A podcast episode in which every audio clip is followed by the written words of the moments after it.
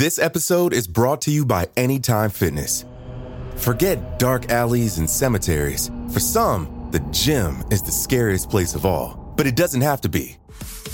With a personalized plan and expert coaching, Anytime Fitness can help make the gym less frightening. Get more for your gym membership than machines. Get personalized support anytime, anywhere. Visit anytime fitness dot com to try it for free today. Terms, conditions, and restrictions apply. See website for details. This episode is brought to you by Visit Williamsburg. In Williamsburg, Virginia, there's never too much of a good thing. Whether you're a foodie, a golfer, a history buff, a shopaholic, an outdoor enthusiast, or a thrill seeker, you'll find what you came for here and more. So ask yourself, what is it you want? Discover Williamsburg and plan your trip at visit williamsburg dot com. I'm Tanya Mosley. In nineteen eighty-seven, my sister Anita vanished without a trace. Decades later, thanks to D N A, we found her. But that's only the beginning of the story. She Has a Name is a new audio documentary that explores the search for redemption, confronting trauma, and healing in the face of unimaginable loss. Subscribe now to Truth Be Told Presents She Has a Name, where every revelation brings us closer to the truth. Due to the graphic nature of this killer's crimes, listener discretion is advised. This episode includes dramatizations and discussions of murder and assault that some people may find offensive. We advise extreme caution for children under thirteen. I love you, Gwen. I think you're great. For this afternoon, I cannot wait. That's when I'll wake up, and that's when I'll kiss you. That's when I'll hold you. Oh, Gwen, I miss you. Bunny hop over here and let me lick you on the ear. I want to get married right now, right away. Don't make me wait till the day when you're mine. Oh, please say you'll be mine forever and five days. What you've just heard is the text of a poem written by Kathy Wood to her then lover, Gwendolyn Graham, nearing the end of their tenure as nurses at the Alpine Manor Nursing Home. At first glance, it appears to be a tender expression of love from one woman to another. And the only possible crime the author has committed, the crime of amateur poetry. But this poem, scrawled on a sheet of nurses' note stationery, was actually the artifact of an abusive relationship, the chronicle of a vicious medical killing spree, which claimed the lives of at least five Alpine Manor patients in Walker, Michigan.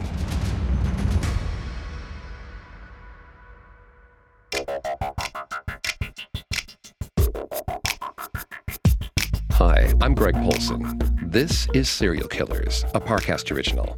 Every Monday, we dive into the minds and madness of serial killers.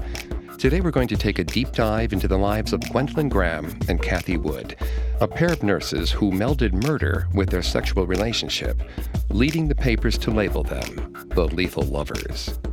I'm here with my co-host, Vanessa Richardson. Hi, everyone. You can find episodes of Serial Killers and all other Parcast originals for free on Spotify or wherever you listen to podcasts. To stream Serial Killers for free on Spotify, just open the app and type Serial Killers in the search bar. At Parcast, we're grateful for you, our listeners. You allow us to do what we love. Let us know how we're doing. Reach out on Facebook and Instagram at Parcast and Twitter at Parcast Network. And if you enjoyed today's episode, the best way to help us is to leave a five-star review wherever you're listening. It really does help. And now, back to the case of Gwen Graham and Kathy Wood. In the winter of nineteen eighty-seven, from the month of January to the month of March, nurses Gwendolyn Graham and Kathy Wood smothered five of their patients as part of a murderous love pact. They targeted the weakest among the old and sickly people they were charged to protect, women with Alzheimer's and dementia. They killed for thrills, sexual gratification, and the hope that the killings would forever bind them together. In the end, their hopes became a gruesome reality. Just a reminder, Vanessa is not a licensed psychologist or psychiatrist, but she has done a lot of research for this show. Thanks, Greg. It's hard to believe a person who selects a normally selfless career like nursing would murder their own patients.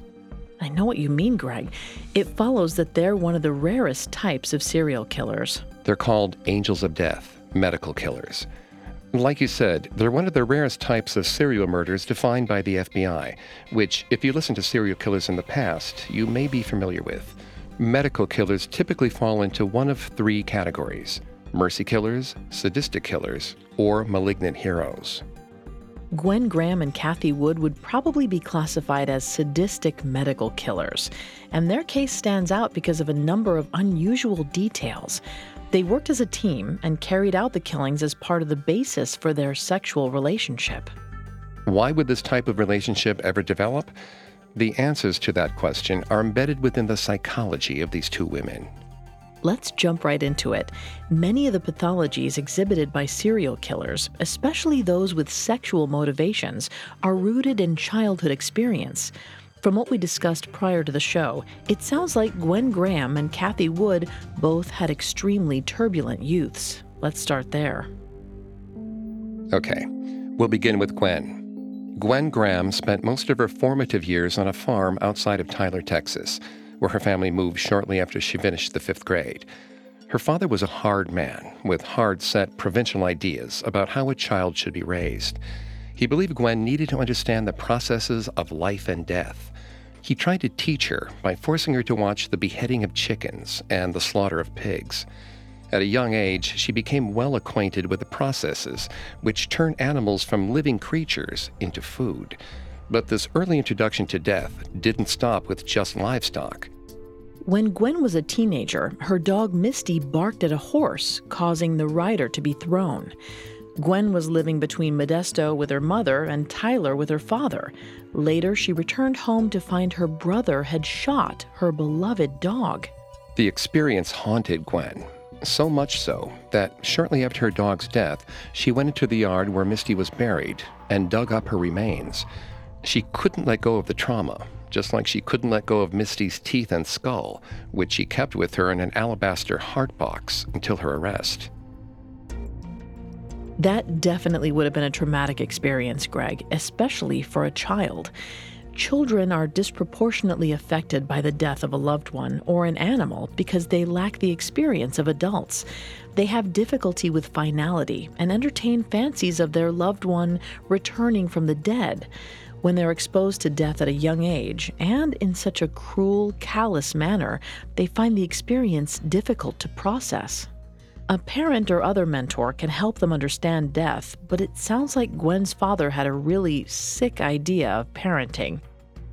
Where was her mother through all of this? Did she have a close relationship with Gwen? Unfortunately, no. Her father's tyrannical parenting style also tainted Gwen's relationship with her mom. Gwen spent most of her early development untouched by her mother, though they developed more of a relationship as she got older and her parents separated. It's taken as common knowledge that a baby needs to be held by its mother. But what psychological effects does this sort of deprivation have on a child? Could Gwen's separation from her mother have contributed to her development into a serial killer? Absolutely. Children who don't receive maternal support do worse in school, have stunted emotional development, and are far more likely to develop psychological disorders, such as early onset depression. Do they need their mother, or can dad do the job? What about single-parent households and queer and non-traditional families? Yes, paternal support or single-parent support does the trick. A study published in the journal Proceedings of the National Academy of Sciences found that as long as the child is nurtured by a parent, it doesn't matter which sex that parent is. But Gwen received care from neither.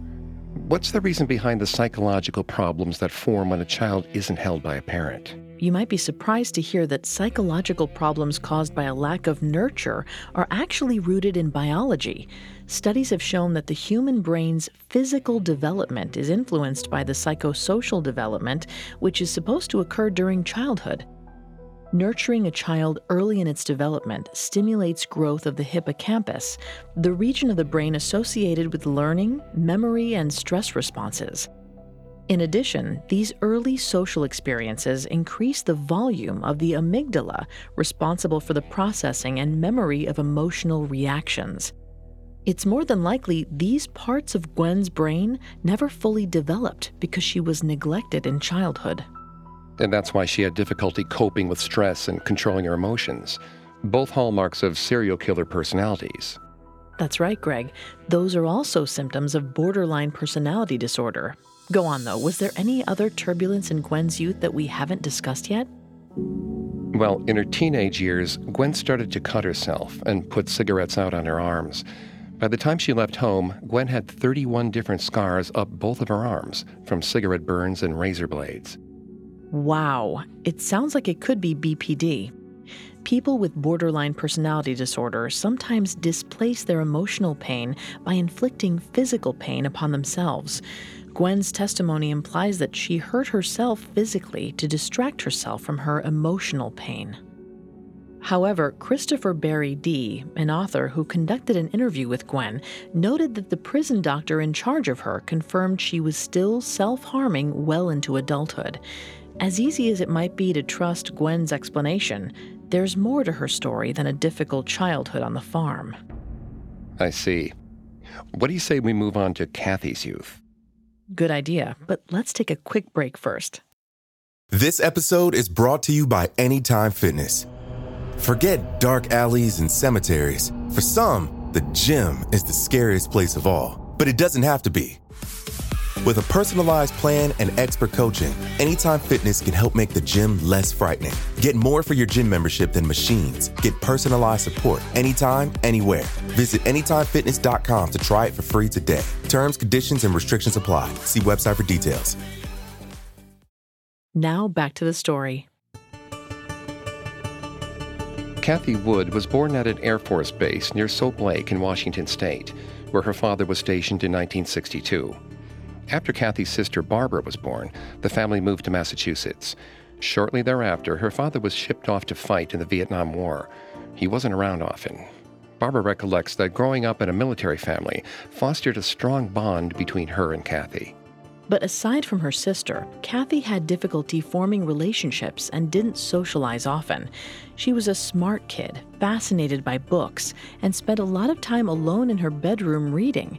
Barbara speculates that she did this to escape social life on the schoolyard, where the other children were very cruel to her. Kathy was a big girl, tall and also heavy. As cruel as other children were, the biggest hit to her self-esteem likely came from her father. He wasn't around often, preoccupied with his military career, and when he was, he was not supportive. Our society pressures young girls to be beautiful way too much. When they start to mature sexually, this pressure redoubles. What was puberty like for Kathy? Tough, it seems. When Kathy was thirteen, or at least according to her, her father criticized her mercilessly for her physical appearance and made her feel very ugly. Despite low self-esteem, Kathy got into a relationship with a boy named David, who drove a pink Cadillac. The two went to movies, made out in David's car, and generally carried out a normal relationship, until the day Kathy met David's mother. She went to David's home, the pink Cadillac parked in the driveway, and asked for him. His mother was confused. She didn't have a boy. She had a girl. She led Kathy inside and showed her a photograph. It was a girl with long flowing hair, wearing a floral pattern dress. It was David. Must have been quite a shock. I know. I did not see that coming. Well, surely, Greg, but I meant for Kathy. Oh. Such a sudden revelation about one's significant other, especially for an adolescent who's experimenting sexually for the first time, was bad for Kathy's interpersonal and sexual development moving forward. An intimate lie from an early sexual partner fosters a lack of trust in other relationships. Well, there's no real proof that David or Debbie existed, or that these events unfolded in the way Kathy described. But we'll keep referring to her beau as David, because that's how Kathy knew them. Right, but still, for Kathy to be on the receiving end of this deception must have been very confusing. From what you've already told me about her family life, I don't suspect she could have counted on her parents to help her understand the situation. No, she couldn't. The subject was never brought up in their household. Kathy wasn't allowed to talk about sex, and so felt she couldn't discuss her ordeal with David with her parents. That's a shame. A good line of communication with one's parents is conducive to helping a child understand their sexual impulses and experiences. An adult is far more experienced with sexual culture and, with the right language, can help a child understand the biological and behavioral changes associated with adolescence. It can be more difficult for queer teens to broach the topic of sexuality with their parents. Well, why is that? Well, some parents are not understanding and will throw them out on the street if they learn the truth. Gay teens are more likely to suffer harassment at home or to be kicked out of their homes than heterosexual ones. If Kathy couldn't go to her parents, what did she do after the truth about David was revealed to her? Well, that's the thing. Even after David's mother showed her the photograph, Kathy was still confused. She still didn't know if David was a boy or a girl. So Kathy caught up with David and confronted them. She told David what his mother had said, and that Kathy had seen a photo of him as a girl. Then the two of them had sex in an abandoned house. Kathy said she made herself sleep with David so she could see everything. Only then did she accept that David was biologically female. What does Kathy's sexual development have to do with her genesis into a serial killer? That will become more clear later on as we unpack the murders. Kathy and Gwen committed crimes with a sexual motivation. And Kathy's romantic life tells us a lot about her. At sixteen, Kathy repeated the experience with her next lover. He was, as Kathy described him, obviously a man. Ken Wood was a heavyset man, a few years Kathy's senior. After their first date, Kathy made sure they ended up at his apartment. He started to undress, but Kathy wasn't interested in having sex with him. She just wanted to look. Once she saw that he was indeed a man, she was satisfied she could trust him and had him get dressed. After a short courtship, Kathy became pregnant, and she and Ken were married. Ken took Kathy away from her troublesome family life, and the pair of them moved to Walker, Michigan, where she gave birth to her daughter, Jacqueline, in February of nineteen eighty. I'm guessing they didn't live happily ever after. Yes, her relationship with Ken was marred by sexual incompatibility. She said of her relationship, sex was, it was just nothing. It was nothing, just something you had to do, something you did because your husband wanted to. It wasn't fun. It wasn't interesting. I didn't like him touching me, and I didn't like spending any time with him. Though Kathy was unhappy with Ken, she felt dependent on him. They stayed together for another seven years before Kathy demanded a divorce in nineteen eighty-six. Ken left with their daughter without a fuss from Kathy. Once she was on her own, Kathy had to look for a job. Because she had no skills, she began filling out applications everywhere. One of them was for the job of nurse's aide at the Alpine Manor Nursing Home, not far from where she lived. She had experience in her teenage years as a candy striper, that is, a volunteer nurse, so called for the red and white stockings which accompanied the uniform in those days. She had fond memories of that job and thought the experience would carry over. She got the job, bought a truck, and started to feel like she could make her own decisions. She had a new sense of independence at Alpine Manor, without Ken. And it was at Alpine Manor that Kathy would encounter Gwen for the first time. But to form this relationship, she probably had to get over her sexual hang-ups.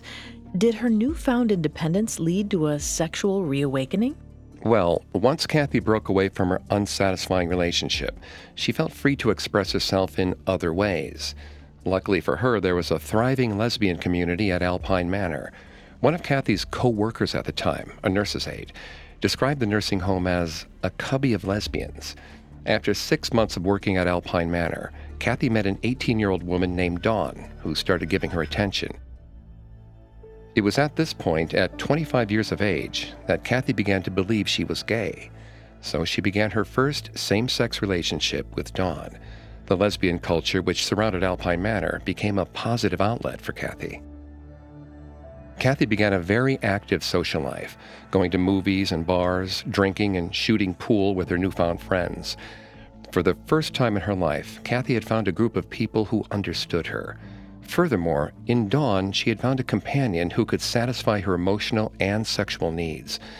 It seems like she was leveling off a little bit, don't you think? She may have been, but then she met Gwen. While Kathy and Gwen were co-workers, Kathy didn't take much interest in her. They had a common relation in Dawn, who was Gwen's friend, but never talked to each other. However, three weeks into Kathy's relationship with Dawn, something about Gwen caught her fancy. Kathy was sitting in the common area having a chat with Dawn when Gwen entered the room. That day, Gwen was wearing her uniform with the sleeves rolled up. Even from across the room, Kathy caught sight of the scars running up each of Gwen's arms, the scars she'd inflicted upon herself during adolescence. Kathy recollects that this was the moment she started watching her a bit. That sounds kind of creepy. Why would the scars of self-injury attract Kathy to Gwen? A study conducted at the Karolinska Institute in Sweden may help us shed light on this kind of attraction. Psychologists there examined seven hundred thousand men and women with psychiatric diagnoses and compared their marital resemblance with three million people without psychological diagnoses. And what is marital resemblance? Marital resemblance is when one person in a marriage is similar to their partner in one way or another. A non-psychiatric example of a characteristic which is positively correlated is height. Positively what now? Positively correlated. Hmm. It means a relationship between two variables, where when one of the variables increases, so does the other. The variable in the height example would be whether a person is tall or short. Since there's a positive correlation for height, tall people tend to marry other tall people, and short people often end up with short people.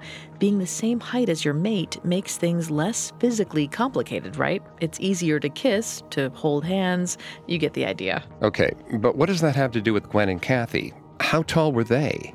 That's not really what I'm getting at. This principle holds true for mental health as well. Though people with a psychiatric disorder are slightly less likely to marry on the whole, they're two to three times more likely to marry someone else with a psychiatric diagnosis. Did you find any reasons for marital resemblance among psychiatric patients in your research? Well, like any good study, the one conducted at the Karolinska Institute offered alternative hypotheses for the reasons people with mental illness tend to partner up. These individuals might be more likely to wed because they're more likely to be in close proximity. They might meet in a psychiatric hospital or in a support group that deals with the disorder? Right. Also, if an individual had a disorder, it might lead them to be more understanding and less likely to stigmatize others with a similar disorder. Alternatively, the marital resemblance might not come from initial attraction at all. Instead, one partner's mental health issues might cause similar issues in a partner they were married to for an extended period of time. So which of these were specific to the case of Gwen and Kathy? I think Kathy and Gwen were attracted because each understood the psychological issues fostered by abuse and wanted a partner who could understand them too. Marital resemblance between neurodivergent people increases even more when they have similar or complementary diagnoses. Gwen and Kathy, whose disorders had likely developed at a young age, were even more likely to partner up. And that they did. Their relationship began in March of nineteen eighty-six. It seemed like a positive relationship at first. Well, at least Kathy seemed to enjoy it. But after a while, their co-workers began to notice negative aspects of their relationship. It seemed like it was Gwen and Kathy versus the world, and people began to steer clear. This attitude came to light in Gwen and Kathy's propensity for games. They liked to play tricks on their patients and co-workers. They weren't your usual harmless pranks that most people play. There was a malicious bent to them. Kathy would tell a fellow nurse that she had better watch her husband. Then she would call the husband up and tell him that she'd heard rumors that his wife was sleeping around. She liked to stir the pot, create drama, and watch people squirm. Sometimes Kathy and Gwen involved their sickly patients in the tricks. They would shuffle patients into different rooms without alerting the other staff to create chaos. Nurses couldn't find patients, and patients couldn't get care. That type of behavior is not healthy. A good prank is the simulation of a crisis, not the actual thing. You pull the rug out from under someone temporarily, but after you've had your fun, you set things right, stimulating a rush of comic relief. It sounds like Kathy and Gwen found enjoyment in creating an actual crisis and watching the train wreck that followed. But why would someone do something like that? It stems from a lack of control. Both Gwen and Kathy were individuals who felt they had no control over their lives. Gwen could not stop her father from molesting her or save her little dog Misty from her untimely demise. Kathy was manipulated in her first sexual relationship and then found herself unable to take the reins in her marriage with Ken. You're right. Kathy described their divorce in terms of claiming the power to make her own decisions. Good eye, Greg. That's very telling. These pranks were a way for Gwen and Kathy to claim a sense of power by inflicting it upon others. Normally, people create conflict with others with whom they're emotionally engaged.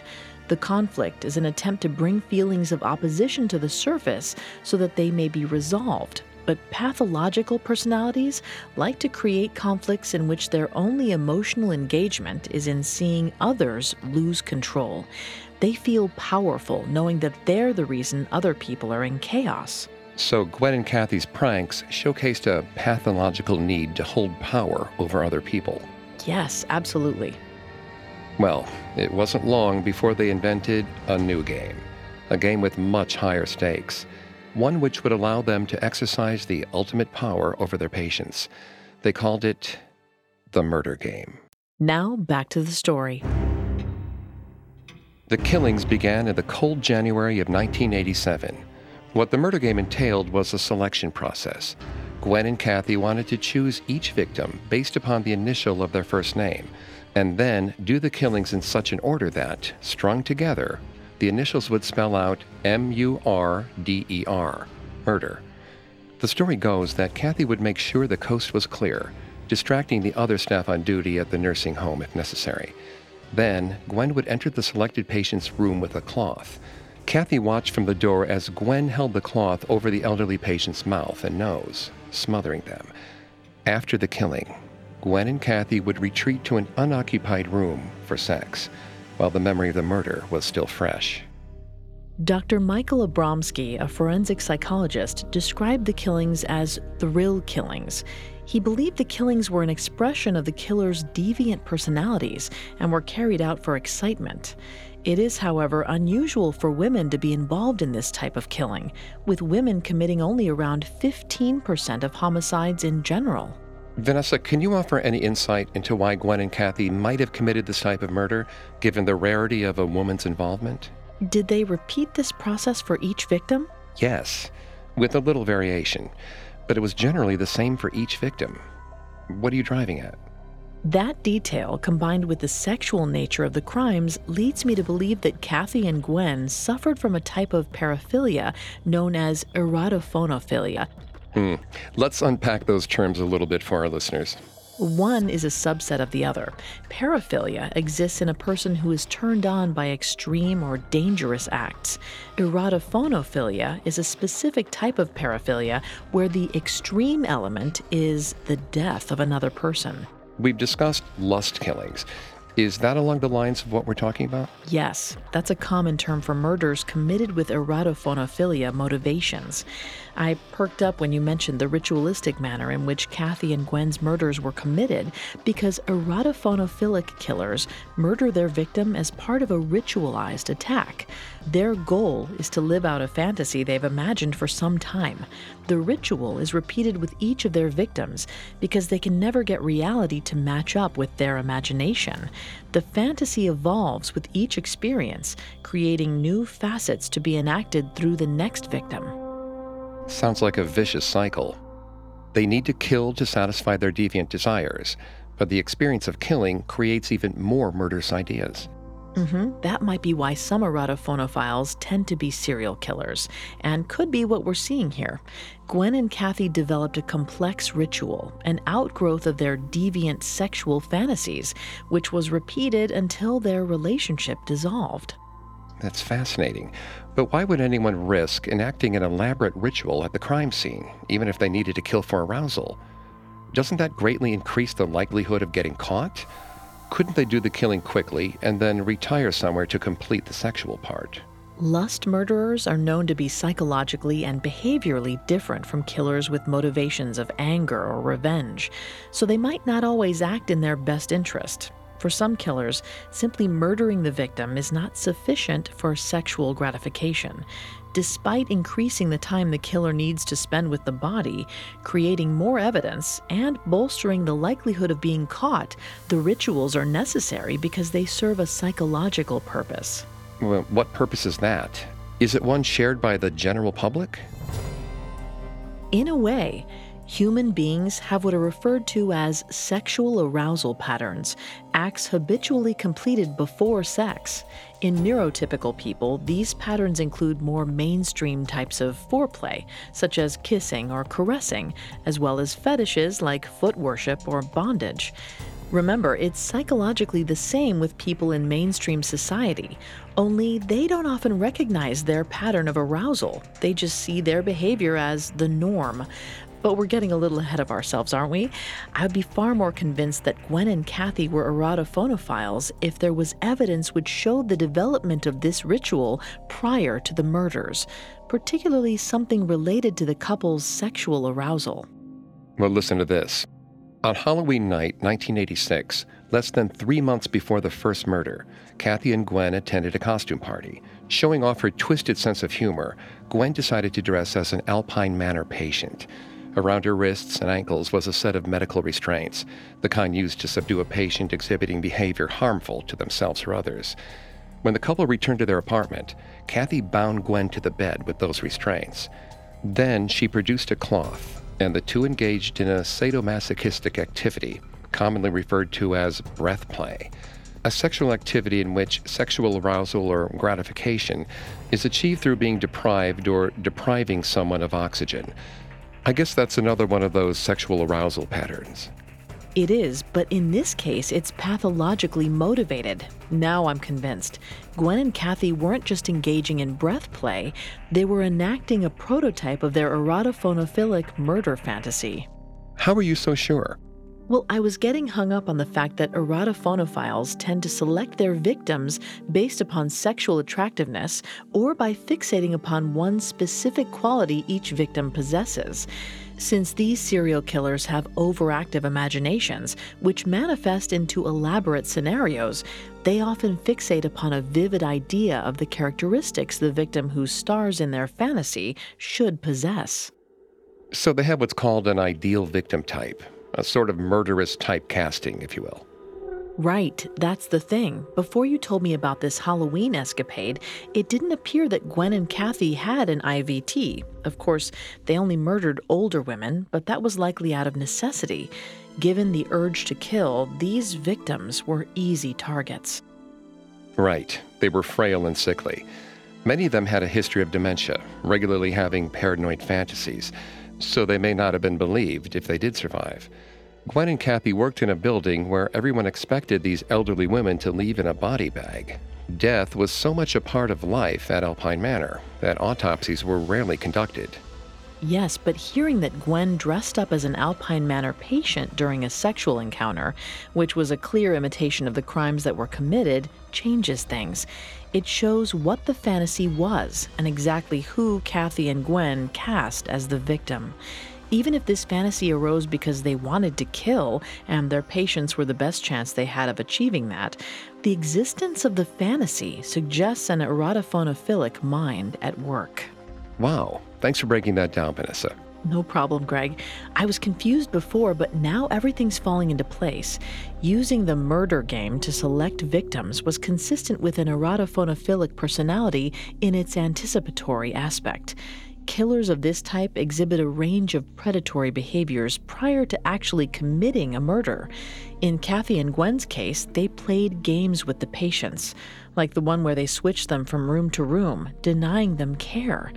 Was there anything else? Yes. They terrorized their victims in more direct ways as well. Some patients reported being attacked or thinking someone was after them. The problem was that no one believed them. But thinking past that, it's right to say that they chose the victims who were easiest to kill.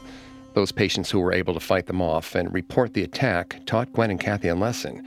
In fact, the murder game never got past the letter M. They dropped the more rigid structure of the murder game and decided to kill only patients who couldn't protect themselves. And that brings us back to Kathy's poem, specifically the conclusion.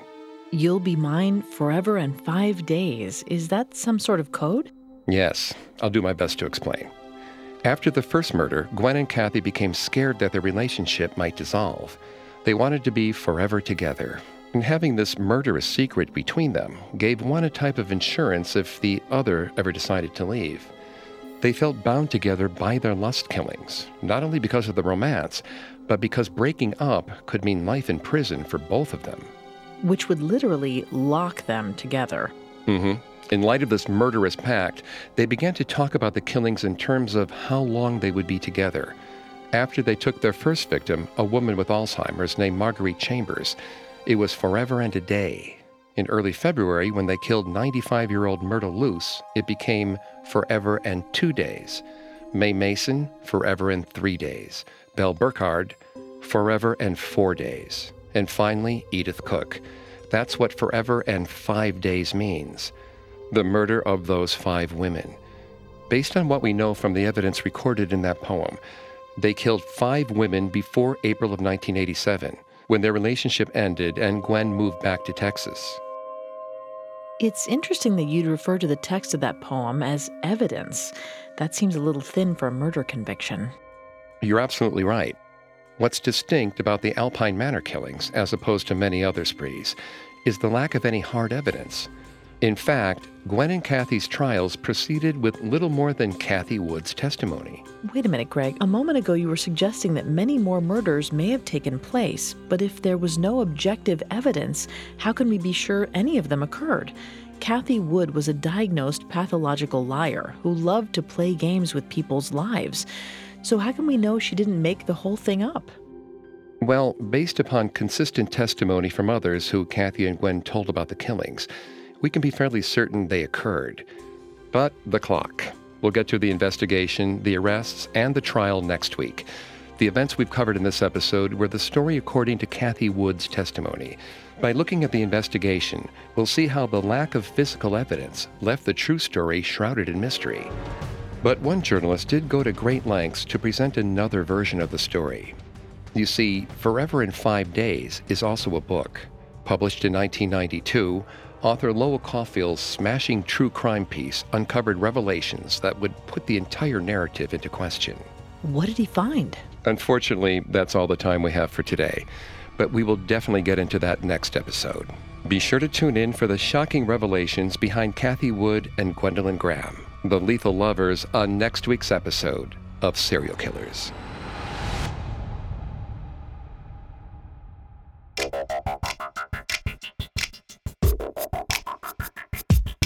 Thanks again for tuning in to Serial Killers. You can find more episodes of Serial Killers and all other Parcast originals for free on Spotify. Not only does Spotify already have all of your favorite music, but now Spotify is making it easy for you to enjoy all of your favorite Parcast originals, like Serial Killers, for free from your phone, desktop, or smart speaker. To stream Serial Killers on Spotify, just open the app and type Serial Killers in the search bar. And don't forget to follow us on Facebook and Instagram at Parcast and Twitter at Parcast Network. We'll see you next time. Have a killer week.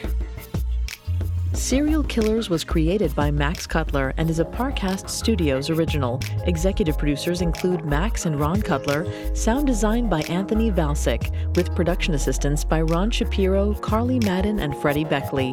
This episode of Serial Killers was written by John T. Gray and stars Greg Polson and Vanessa Richardson.